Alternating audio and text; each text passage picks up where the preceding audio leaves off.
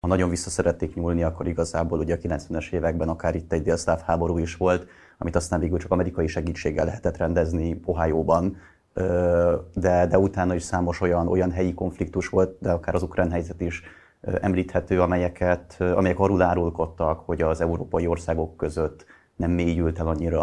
az integrációs folyamat, hogy erre együttesen valamilyen szinten közös-közös választ tudjanak adni. Úgyhogy ezek már önmagukban milyen red flagként talán jeleznek hiányosságokat a rendszer működésében.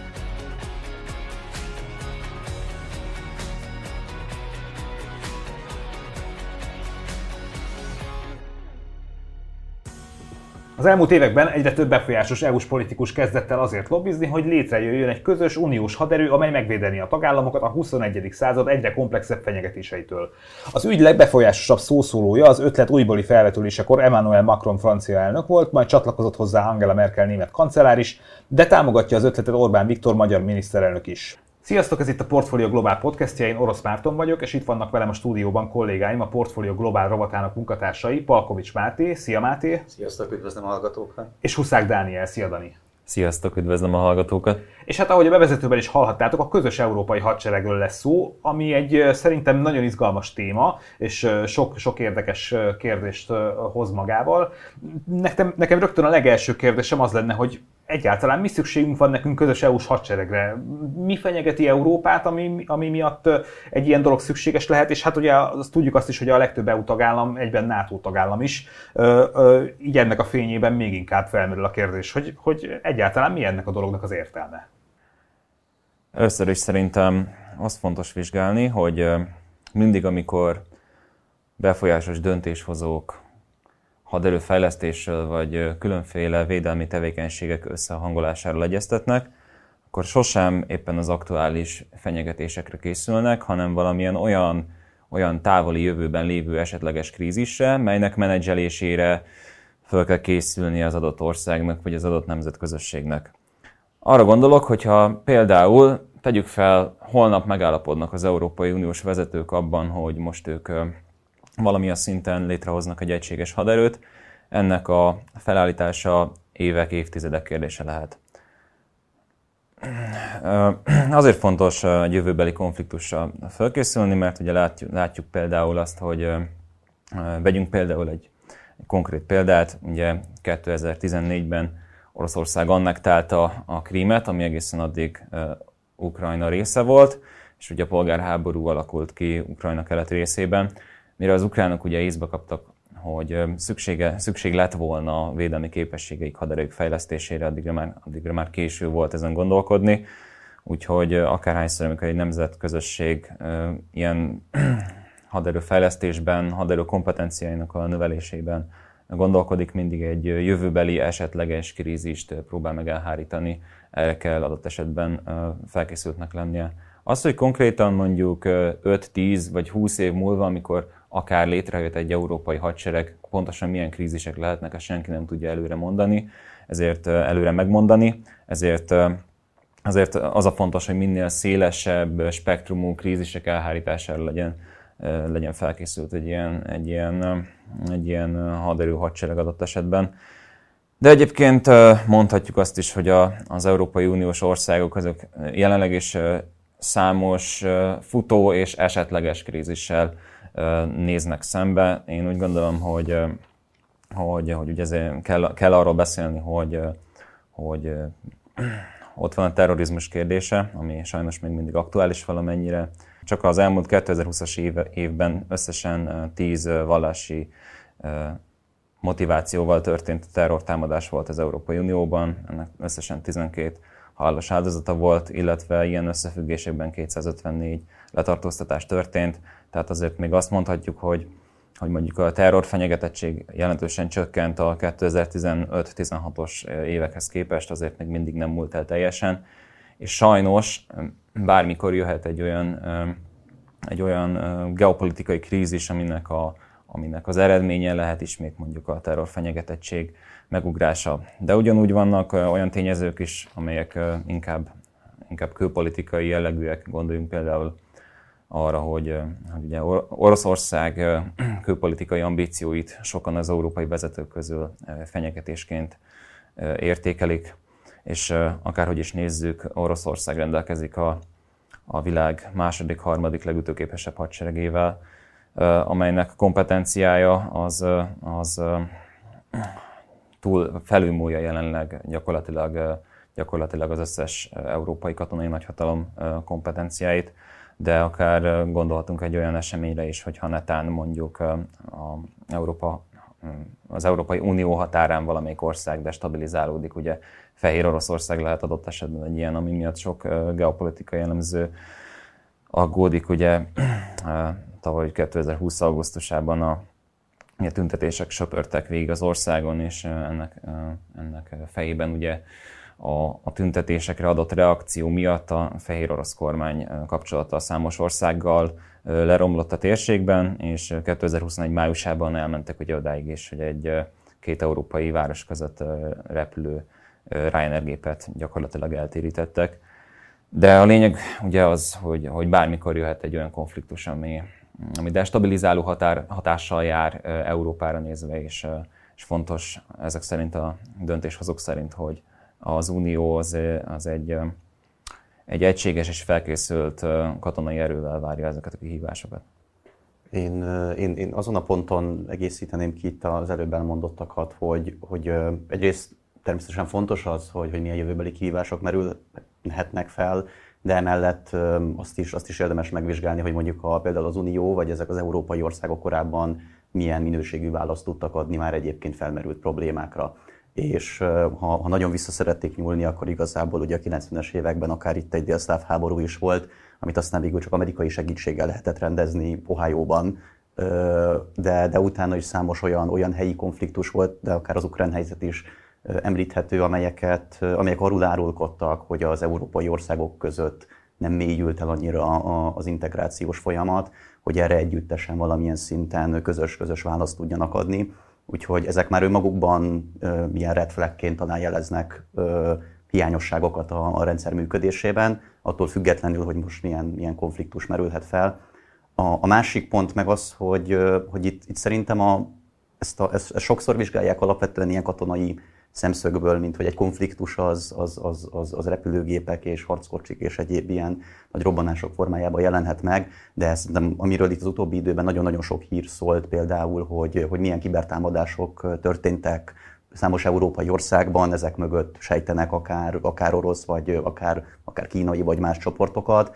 Ez, ez, ez az a fajta modern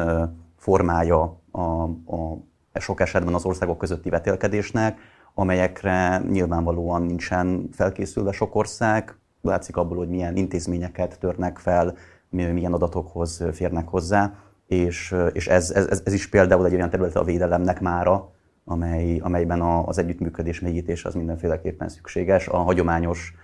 együttműködések mellett. Az elképzelhető, hogy egy ilyen hadsereg például EU-n belüli békefenntartó szerepet töltene be, hogyha mondjuk valamelyik ország destabilizálódna? Lehetséges egy ilyen, egy ilyen forgatókönyv? Szerintetek van olyan ország, ahol mondjuk bevethető lenne valamikor a következő években, évtizedekben egy ilyen hadsereg? Van, van ennek realitása? Hát ugye az Európai Uniónak azért a mai napig megvannak azok a, azok a helyi térségei, amik nem is feltétlenül EU országok, itt most kifejezetten a Nyugat-Balkán az, amelyik egy ilyen érdekes régió, ugye például Koszovó, Bosznia és ezek az országok itt állomásoznak EU-s égisz alatt igazából békefenntartók, tehát jelenleg is vannak azért formái a, az Európai Unió jelenlétének, bár ugye ez nem egy európai közös hadsereg formájában történik meg, de, de ennek a csirái már így látszódnak. Ez, ez szerintem nem egy, nem egy földtől elrugaszkodott ötlet azt látni, hogy, vagy abba belegondolni, hogy, hogy ez akár több helyen is bevethető legyen, de e, ez az, hogy ez, ez, ez, ez egy következő szintre léphessen föl, ahhoz nyilván elengedhetetlen vannak azok a strukturális reformok, amelyek mondjuk egy hadseregnek a működését lehetővé teszik, mert azért az Európai Uniós intézményrendszer működése akár gondolva arra, hogy itt az országoknak egyhangúan vétó nélkül kell megegyezni kérdésekben, így nem igazán lehet sok esetben működtetni hatékonyan egy, egy ilyen, ilyen, ilyen missziót akár, vagy, vagy, vagy, vagy békefenntartói tevékenységet. Plusz azt is érdemes vizsgálni, hogy egy ilyen Európai Uniós hadsereg valószínűleg azzal az elgondolással jönne létre, hogy az Európai Unió országai valamilyen egységes választ tudjanak adni arra az esetre, hogyha mondjuk egy, egy, egy külföldi haderő, vagy egy külföldről érkező más jellegű krízis, vagy akár egy hibrid támadás éri az Európai Unió országait. Én, én úgy gondolom, hogy, hogy, hogy ugye jelenleg a döntéshozatali mechanizmusok azok bizonyos esetekben már, már úgy, ahogy Máté is említette, csíreznak azért ezen a, ezen a területen, de közel sem elég gyorsan, tehát közel, nem, láthat, nem látható az, hogy van egy olyan gyors és hatékony döntéshozatali mechanizmus, amely, amelynek köszönhetően mondjuk azonnal reagálni lehetne egy krízis helyzetre. És úgy gondolom, hogy ez sok esetben meg is mutatkozik azért az elmúlt években, hogy Sajnos ezt lehet mondani, hogy az Európai Unió az különféle kihívásokra egy kicsit talán kelletenél lassabban reagál. Gondoljunk akár a koronavírus krízisre, gondoljunk akár a, a a, az, az energiaárakkal kapcsolatos jelenleg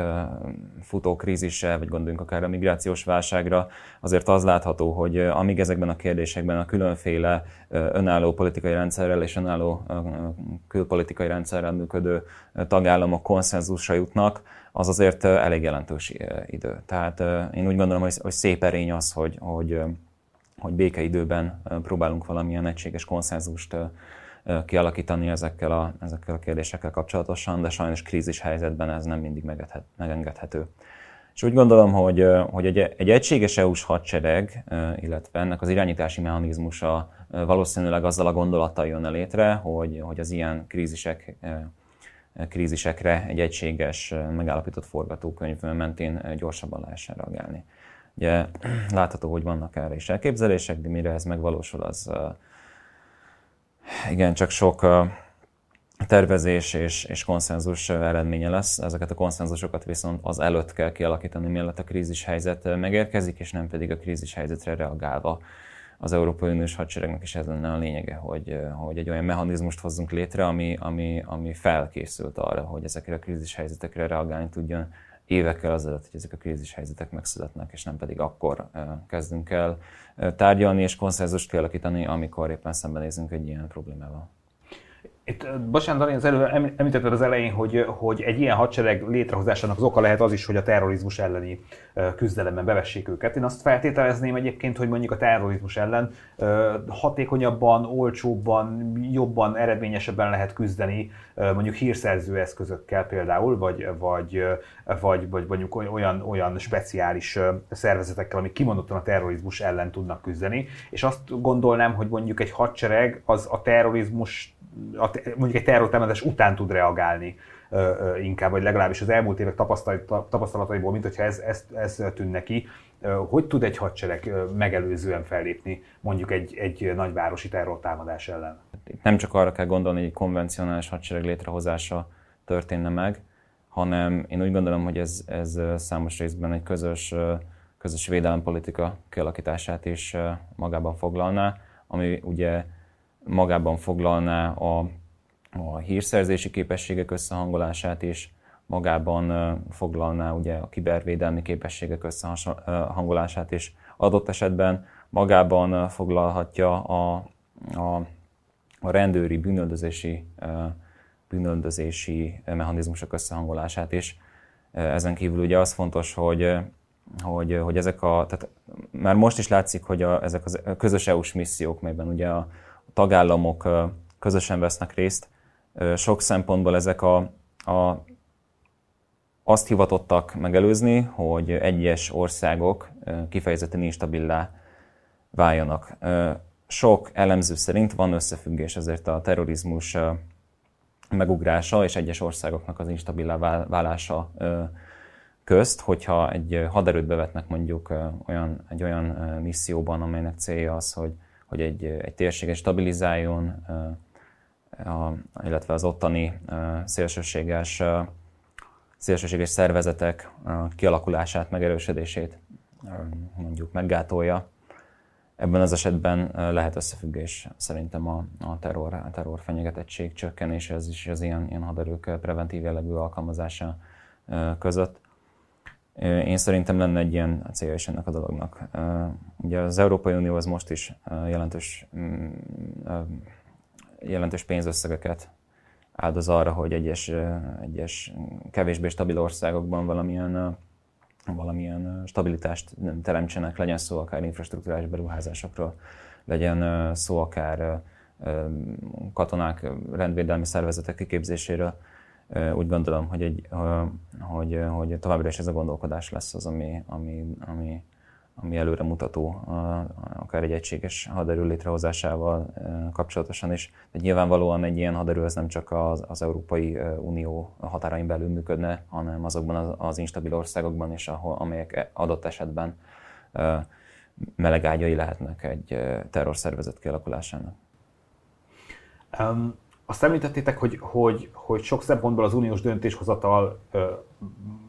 meglepően lassú tud lenni, és ezt szerintem mindannyian itt a, akár a saját bőrünknél is tapasztaljuk, vagy, vagy hát hogyha körbe, tényleg egy kicsit, hogyha, hogyha, hogyha figyelünk itt a, itt a, a, a Brüsszelből érkező politikai hírekre, akkor látjuk azt, hogy sokszor igencsak lassú a döntéshozatal, lassan, lassan történnek a dolgok, és ezt a, ezt a fajta sebességet, amit elvárnánk 2021-ben egy ilyen, egy ilyen szervezet vezetésétől, azt, azt sokszor, sokszor nem tudjuk megtapasztalni, de, de szerintetek miért, miért, vagy milyen érvek szólnak a közös hadsereg vagy közös haderőpolitika ellen, és, és miért nem tudja kezelni az EU ezeket a kihívásokat a jelenlegi struktúrák keretein belül? Szerintem, szerintem ennek vannak történelmi okai, hogy ez, ez így alakult. Tehát ez sok esetben egy adott helyzet, amire most próbálnak az európai országok valamilyen megoldást találni. Pont a 20. század közepén, 1952-ben volt egy kísérlet arra, hogy egy, egy európai védelmi közösséget létrehozzon, akkor hat nyugat-európai ország, és, és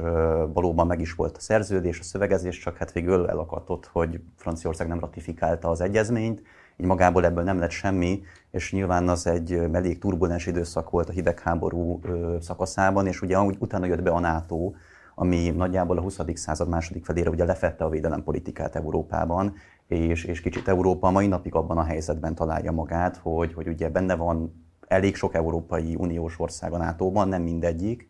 és a, ezeket a védelmi feladatoknak a jelentős részét most kifejezetten azokon a, azokon a helyeken, amelyek ilyen gócpontok lehetnek, itt most akár a Ukrajna vagy a, vagy a balti államoknak a vidékei Oroszország közelsége miatt egy fontos rész. Itt, itt, itt alapvetően a NATO látja el, és az garantálja a biztonságot számos európai ország számára, és, és innen, innen fakad maga a kérdés, hogy, hogy ahhoz, hogy az európai hadsereggel kapcsolatban valamilyen lépést tegyen az Unió, az, az együtt jár azzal is, hogy, hogy ez hogyan érinti a jelenleg meglévő védelmi rendszert, azaz a NATO-val való viszonyt, ez mennyiben gyengíti ezt az egészet, és ebben például már elég sarkos különbségek mutatkoznak egyes tagállamok között, hogy ők mondjuk hogyan állnak hozzá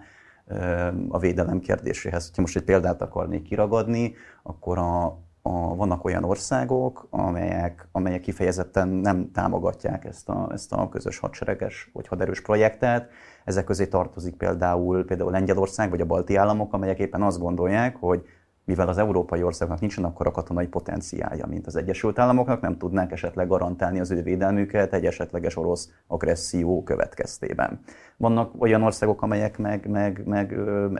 kiállnak emellett, ilyen Franciaország például, ugye az Emmanuel Macron, ő már évek óta folyamatosan mondja, hogy, hogy ugye európai haderőt, közös európai haderőt kell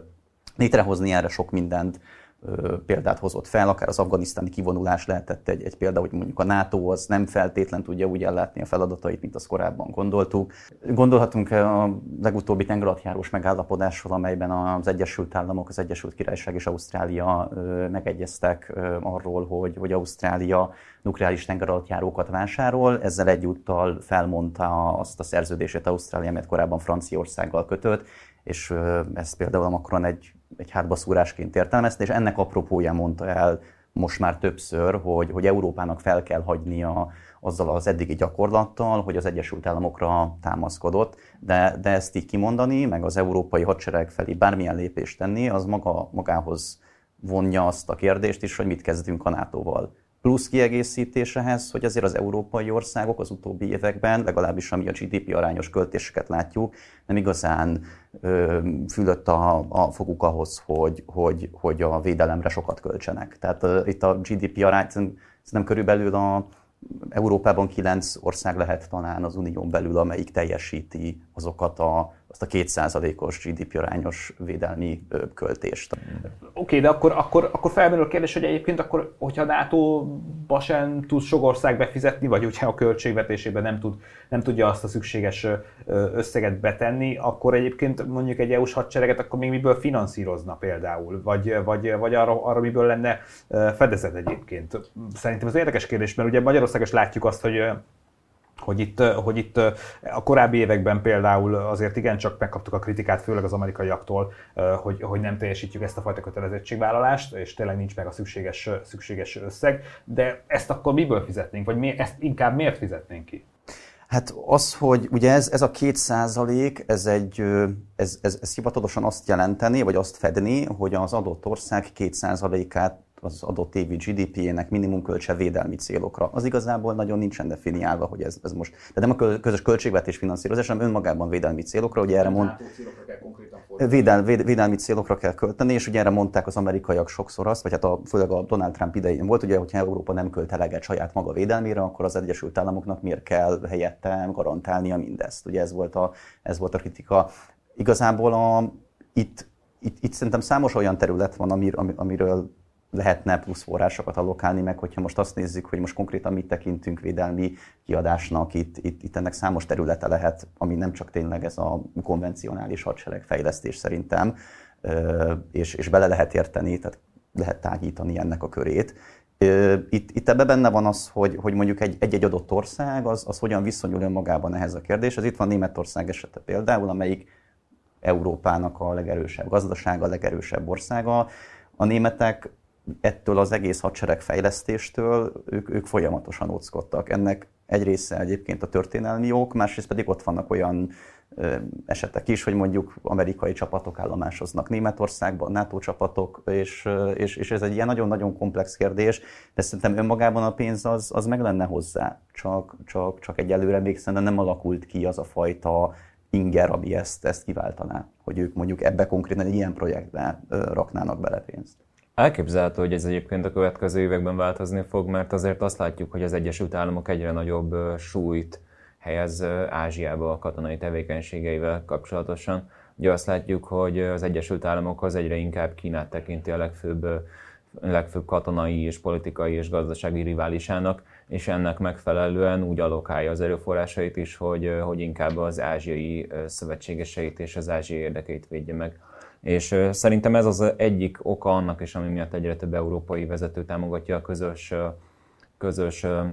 európai haderőnek a létrehozását. Ugye tényleg egészen a 90-es évek eleje óta szerintem az látszott, hogy az európai vezetők azért is nem voltak hajlandóak fejleszteni a, a, a hadi, hadi képességeiket, mert, mert úgy gondolták, hogy az Egyesült Államok az szükség esetén megvédi majd Európát mindenféle külső agressziótól, és így, hogy az Egyesült Államok az, az egyre, inkább, egyre inkább az ázsiai térségbe, csendes, csendes óceáni térségbe összpontosítja az erőforrásait, így már egyre kevésbé lesz képes megvédeni ezek szerint a vezetők szerint Európát. Sajnos valamennyire szerintem sokan az afganisztáni kudarcot is látják, ami, ami igazolja ezt a véleményt. Ugye ott az látszott, hogy, hogy szerintem sokan azt látták ebben az afganisztáni kudarcban, hogy, hogy hogy az Egyesült Államok még, még egy ilyen, mondhatni relatíve, legalábbis Európa egészéhez képest relatíve kicsi térségben sem tudta a szövetségeseit hatékonyan, hatékonyan megvédeni. Hogyan tudnának mondjuk fölépni egy Oroszországgal szemben, ha netán mondjuk, mondjuk agresszió alakul ki az ország részéről az európai szövetségesekkel szemben. Úgyhogy látható azért szerintem egy ilyen politikai paradigmaváltás a, a, a NATO-val, illetve az Egyesült Államokkal kapcsolatosan Európában, Európában és, és, és szerintem Macron elnök minél inkább múlik az idő, annál inkább igazolva látja a béli véleményét, hogy Európának meg kell tudnia védeni magát, mert az Egyesült Államokra egyre kevésbé támaszkodhat. Ugye Donald Trump elnök retorikáját tekintve sokszor kifejezetten ellenséges hangnemet ütött meg Európával kapcsolatosan, miközben Biden elnöktől ugyanúgy azt láthattuk, hogy például az afganisztáni kivonulás kapcsán nem konzultálta az európai szövetségeseivel, a, az ausztrál tenger alatt járó deal felmondásával kapcsolatosan szintén nem konzultált a, Francia, Franciaországgal, akiknek ugye ez egy 56 milliárdos üzletük ugrott emiatt, a dolog, 56 milliárd eurós üzletük ugrott emiatt a, a dolog miatt. Tehát azért az látható, hogy, hogy, hogy az Egyesült Államok talán legalábbis sok, sok európai vezető szerintem azt látja, hogy az Egyesült Államok független attól, hogy éppen ki az elnök, hogy melyik, melyik politikai párt a domináns, egyre kevésbé kezeli partnerként az európai országokat, és egyre inkább foglalkozik, foglalkozik, foglalkozik Ázsiával. Úgyhogy, úgyhogy én úgy gondolom, hogy ezért is lehetséges, hogy, hogy egyrészt, egyrészt Európa vezetői egyre inkább támogatni fogják a közös Európai Uniós hadsereg létrehozását, másrészt pedig azért az is elindult, hogy, hogy, hogy lehet, hogy vannak politikai pártok és vezetők, akik kicsit húzzák a szájukat a, a haderőfejlesztés kérdésére, de azért, azért én úgy látom, hogy sok európai országban már, már megindult a, a, a, a kezdeménye annak, hogy egy kicsit a GDP arányos védelmi költségvetéseiket feljebb húzzák, illetve ami fontos még, hogy számos európai hadipari szereplő is elkezdett együttműködni, együttműködni egymással annak érdekében, hogy olyan eszközöket hozzanak létre, amelyek az európai haderő vagy egyes európai országok számára együttesen használhatók legyenek. Ugye ez, ez, bocsánat, ez, nagyon, nagyon érdekes kérdés, hogy mondjuk, ha létrejönne egy ilyen EU-s haderő, akkor az mennyiben tudná támogatni a, a, az európai fegyvergyártást például, vagy, vagy, vagy katonai járműgyártást. És hát konkrétan gondolok itt arra, hogy mondjuk Magyarországon is azt tudjuk, hogy, hogy komoly fegyvergyártási kapacitásnövelés következik itt, a, itt az előttünk álló években. Például tudna-e szinte teljesen támaszkodni csak az európai gyártásra egy ilyen hadsereg? Én úgy gondolom, hogy, hogy ez is egy fontos szempont lehet. Azt kell látni, hogy hogy jelenleg az Európai Unió országai azok olyan haditechnikai eszközöket használ, használnak, amelyek között minimális az átjárhatóság. Ugye, ha megnézzük, még a, még a lőfegyvereknek a, a kaliberjei sem egységesek teljesen. Ugye láthatjuk például, hogy a nyugati, nyugat, nyugat-európai országok jelentős többsége a NATO által rendszeresített 5,56 mm-es kalibert használja, míg a kelet-európai NATO tagok elsősorban a, a szovjet eredetű 7,62 mm-es kézifegyver kalibert használják elsősorban, úgyhogy még ilyen minimális kérdésekben sincsen teljesen átjárhatóság, de beszéltünk akár arról, hogy, hogy kézi fegyvertípusokból is körülbelül több tucatféle van Európában a rendszerben, harcjárművekből, légi eszközökből, akár informatikai eszközökből, rádiókból, egyenruhákból gyakorlatilag semmiben, semmiben nincsen, nincsen olyan, olyan eszköz, ami, amit egységesen használnak az Európai Unióban. Úgyhogy ha lenne kezdeményezés az egységesítésre, én úgy gondolom, hogy nyilván ebbe az európai hadipari szereplőket is maximálisan bevonnak. Inkább szerintem nem az, a, nem az, nem az a, lesz a, a kérdés, hogy az európai hadipar kérde, képes lesz-e kiszolgálni a, a fellépő igényeket, hanem inkább az lesz a kérdés, hogy mely európai hadipari szereplők lesznek azok, amelyek kiszolgálják az európai igényeket. Megnézzük azt, hogy például csak mondjuk általános harckocsik tekintetében van 5-10 féle eszköz, amit adott esetben egy, egy európai uniós haderőben rendszeresíteni lehetne. Van, van közös európai, összeurópai program a közös harckocsi fejlesztésére, ez a a Main Ground Combat System névre hallgat, amely a, a, a Kraus Maffei Wegmann és a, a Rheinmetall és a francia Nexter együttműködéséből valósul meg, de rajtuk kívül van még számos másik hadipari szereplő is, amely harckocsikkal foglalkozik, illetve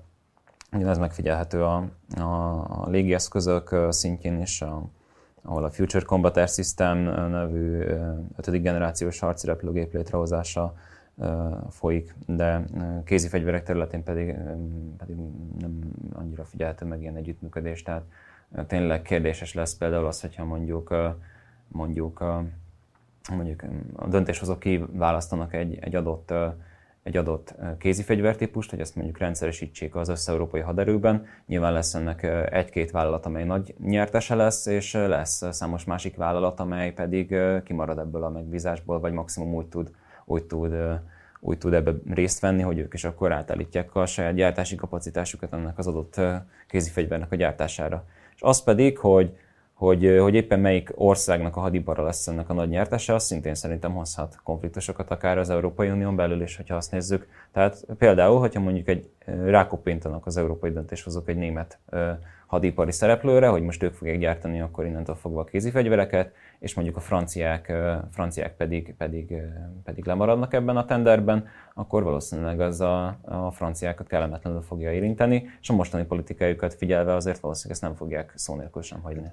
Mindenféleképpen szerintem ami, ami itt ezzel a közös hadsereg kapcsán, vagy a terve kapcsán azért így megfigyelhető, hogy itt, itt Franciaország követeli magának leginkább a vezető szerepet. Tehát a németek úgy vannak vele, hogy hát így, így óckodnak kicsit, nem karolták föl például annyira, Merkel legalábbis nem a, a, az eddigi elképzeléseit a Macronnak a közös európai hadsereg kapcsán. Persze a szavak szintjén közös védelem, meg ezek, ezek mentek. Ebben benne van ugye a NATO-hoz való, való szoros viszony, de, de hogyha ez megvalósulna, akkor ez nagy valószínűséggel azért egy franciák által dominált közeg lenne, vagy biztos, hogy ők lennének ebbe talán azok a szereplők, akik a legnagyobb elánnal vetnék bele magukat, ez igazából most is látszódik. Itt azért még az is egy, szerintem egy fontos kérdés, hogy azok az országok, mert ilyenek is vannak ugye az unión belül, amelyek uniós tagok ugyan, de, de nem tagjai mondjuk a NATO-nak és emlegesek, Ausztria, például Finnország vagy, vagy Írország, ők hogyan viszonyulnának egy ilyen kérdéshez, akarnának részt venni egyáltalán egy ilyenben, megtehetnék-e, hogy kimaradnak belőle, mert azért ezekben az országokban, mondjuk ellentétben más országokkal az unión belül, a még pár évvel ezelőtti mérések alapján azért nem volt olyan magas a, a támogatottsága egy, egy ilyen közös, közös hadsereg gondolatának, pont ezekből a, az évtizedes hagyományokból kiindulva.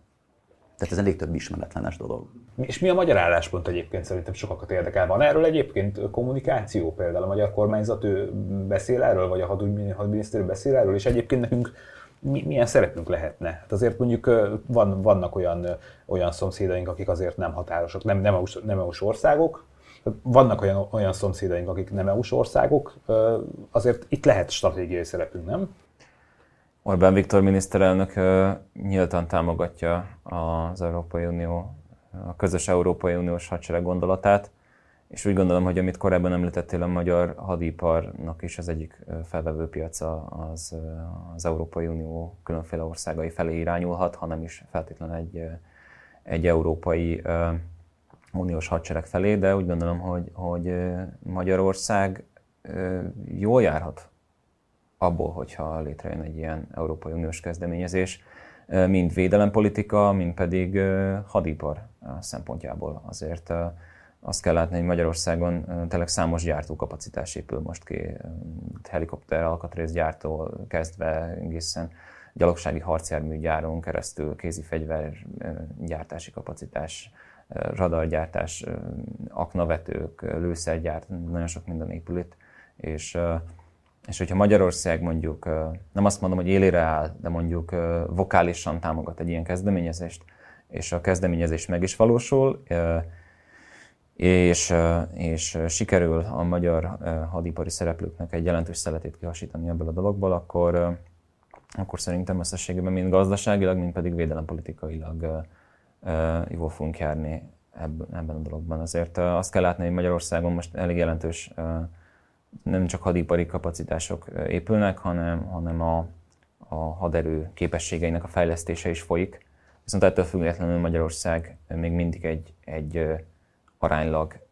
kis haderővel rendelkező ország lesz a jövőben, tehát hogyha egy, egy egységes védelempolitikába be tudunk kapcsolódni, az mindenképpen az előnyünkre válhat. Az, hogy a szomszédos országok ehhez mit szólnak, az egy nagyon jó kérdés. Nyilván ez egy, azt kell látni, hogy ez egy tényleg egy sok évtizedes projekt, hogy milyen lesz velük a, a viszonyunk,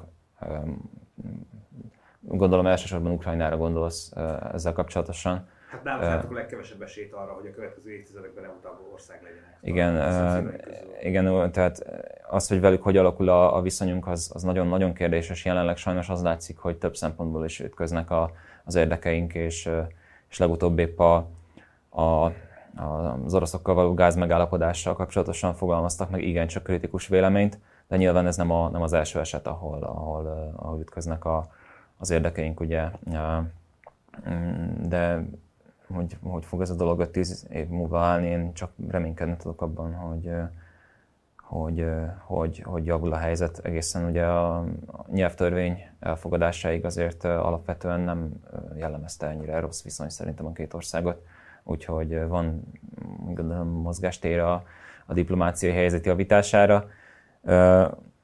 Úgyhogy meglátjuk, hogy, hogy hogy alakul ez, mire, mire megvalósul, ha megvalósul ez az Európai Uniós kezdeményezés. Az elképzelhető forgatókönyv, hogy, hogy csak bizonyos országok csatlakoznak majd ehhez? Szerintem nagyon, nagyon könnyen lehet. Én úgy gondolom, hogy ez technikai oldalról úgy fog kinézni,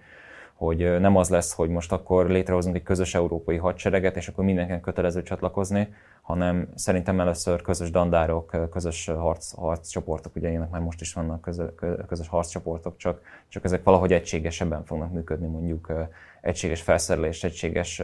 egységes hadvezetést, lehet, hogy még valamilyen keveredés is lesz így, így, a, így a nemzetiségek szempontjából egy-egy ilyen, egy ilyen harccsoportban. Szerintem elsősorban ilyen, vagy első körben ilyen jellegű együttműködések fognak megvalósulni. Létrejönnek majd közös dandárok, közös felszerelést használó nagyobb alakulatok, és majd talán ebből fog majd kinőni valamilyen közös hadsereg. De én, én úgy gondolom, hogy ez, ez nem sosem lesz egy, kötelező jellegű dolog. Én úgy gondolom, hogy az Európai Unión belül is ezért azt láthatjuk, hogy van elég sok olyan megállapodás, aminek nem, nem része minden egyes tagország, de ettől függetlenül működőképes. Persze, hát itt akár, akár a közös-közös monetáris rendszertől kezdve van, akik benne vannak, van, akik nincs, tehát hogy most önmagában nem lehetetleníteni el a, a működését egy ilyen, ilyen csoportnak, hogyha, meg hogyha már egyébként is beszélgetnek többen többsebességes Európáról, most igazából ez is ilyen formája lehet, hogy kik, kik csatlakoznának egy ilyenhez, az nagyjából körvonalazódik, hogy azért melyik országok vennének ebben részt, melyek országok azok, amelyek pedig talán később, vagy, vagy mondjuk nem is akarnak benne részt venni, de de ez, ez, ez, ez egy plusz lépés lehet. Úgy pont ugye, amelyik, amelyik ország ezt így nagyon sokáig még így, így blokkolt, az, hogy az Egyesült Királyság volt, akinek a, azért a katonai ereje az, az, az, az, unió, az, a, az uniós tagországokon belül az élen volt az, hogy ők mondjuk távoztak az Unióból például, az, az, az meg tudta olajozni azért azokat a, szerep, azokat a folyamatokat is, meg, meg kicsit központi ö, fényt juttatni azokra a szereplőkre, akik meg, meg, meg tolják jobban ezt az ötletet. Tehát, hogy ezek mind hatnak és nyomják ezt afelé, de ez, ez évek, évtizedek kérdése minimum. De nyugtassuk meg a hallgatókat, hogy azért annak nem fenyeget a veszélye, hogy Magyarország emiatt ismét bevezetni a kötelező sorkatonaságot. Nem, egyáltalán nincsenek ilyen tervek. Egyébként ez a haderőfejlesztéssel kapcsolatosan is gyakran felmerül. Elképzelhető, hogy lesznek új ösztönzők azért a, a, a haderőben való szerepvállásra, de egészen biztos, hogy Magyarországon nem lesz megint sorkatonaság békeidőben biztosan nem. Srácok, én köszönöm szépen a beszélgetést, szerintem érdekes volt és tanulságos, és hát szerintem maga a téma is érdekes, bár még talán távolinak tűnik, de azért, de azért sok, sok eleme közelebb, közelebb van, mint, mint azt, azt gondolnánk. Az elmúlt percekben Huszák Dániellel és Palkovics Mátéval, a Portfolio Global szerkesztőivel beszélgettem. Köszönjük a figyelmet, és kövessetek minket Spotify-on, Apple Music-on és Soundcloud-on is. Hamarosan pedig újabb podcast jelentkezünk. Sziasztok!